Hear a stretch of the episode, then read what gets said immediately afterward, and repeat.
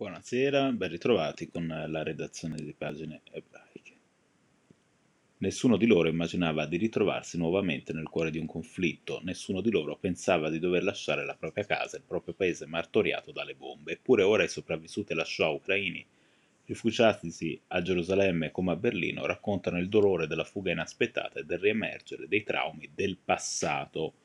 Le loro testimonianze alla vigilia delle iniziative per Yom HaShoah, che si sta celebrando in queste ore anche in Italia, compaiono su tutti i media israeliani. In Germania ad ascoltarla è stato anche il presidente tedesco Frank-Walter Steinmeier, che ha incontrato a Berlino alcuni di loro. La seconda guerra mondiale è iniziata quando avevo 9 anni, ha raccontato Susanna Neumann a Steinmeier, e ora a 90 devo vivere un altro conflitto.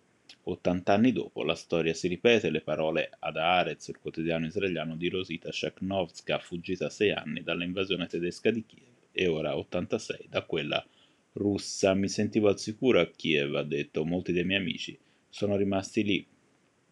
Poiché ho alcuni problemi di salute, avevo paura di quello che mi sarebbe successo durante il viaggio, lei è riuscita a scappare in Moldavia, avevo paura che i russi sparassero al nostro convoglio, avevo paura che non saremmo riusciti a passare il confine, ma appena ho sentito le prime bombe cadere sulla città, ho cominciato a tremare e ho deciso finalmente che saremmo partiti. A Yediot Aronot, altro quotidiano israeliano, i coniugi Arnold ed Ella Batkin, 83 anni, raccontano di aver cercato di resistere nella Kharkiv assediata.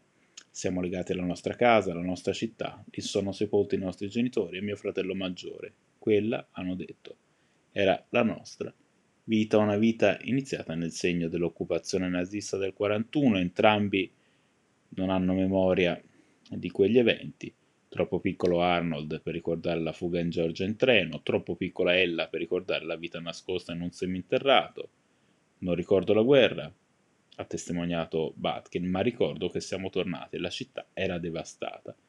Non è facile rivederla sotto le macerie, ma la vita deve andare avanti. Come i coniugi Batkin, altri 105 sopravvissuti hanno trovato rifugio in Israele da fine febbraio.